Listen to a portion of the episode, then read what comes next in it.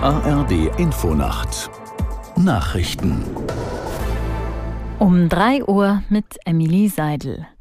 Recherchen zu einem Treffen von Politikern, Rechtsextremisten und Unternehmern haben empörte Reaktionen hervorgerufen.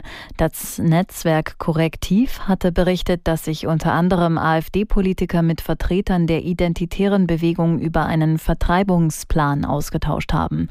Aus der Nachrichtenredaktion Petra Mittermeier. Die Antidiskriminierungsbeauftragte des Bundes Attermann nannte die Enthüllungen schockierend. Sie zeigten, dass Vertreter einer Bundestagspartei gemeinsam mit Neonazis die Vertreibung von Millionen Menschen aus Deutschland planten. An dem Treffen in der Nähe von Potsdam nahmen unter anderem der AfD-Fraktionsvorsitzende in Sachsen-Anhalt Siegmund und der persönliche Referent von AfD-Chefin Weidel teil. Außerdem waren laut den Recherchen auch zwei CDU- und Werteunion-Mitglieder dabei. Bundesinnenministerin Faeser betonte im Interview mit dem Stern, Deutschland sei eine wehrhafte Demokratie, die rassistische Ausgrenzungspläne nicht hinnehme.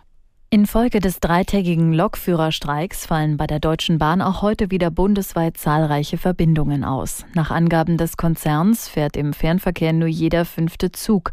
Auch im Regionalverkehr kommt es zu massiven Ausfällen und Beeinträchtigungen.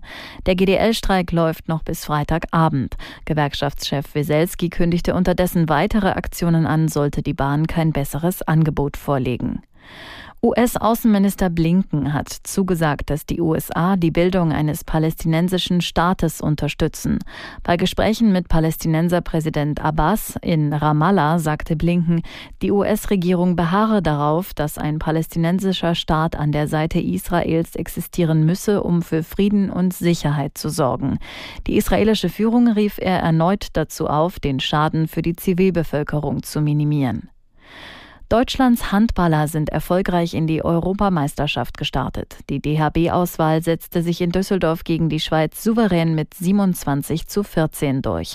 Aus Düsseldorf Thorsten vom Wege. Aus dem kleinen Fragezeichen, ob es denn klappen würde zum Auftakt der Heim-EM vor mehr als 53.000 Fans in Düsseldorf, hat die deutsche Handballnationalmannschaft ein dickes Ausrufezeichen gezimmert. Garant des Erfolgs war wieder einmal Keeper Andreas Wolf. Der war von Beginn an auf Betriebstemperatur. Am Ende hatte Wolf von 23 Bällen Bällen, die auf sein Tor kamen, unglaubliche 14 abgewehrt. Deutschland startet damit glänzend ins Turnier, zieht nun nach Berlin weiter und trifft dort am Sonntag auf Nordmazedonien. Die hatten ihr Spiel gegen Frankreich klar mit 29 zu 39 verloren. Das waren die Nachrichten. Und das Wetter in Deutschland.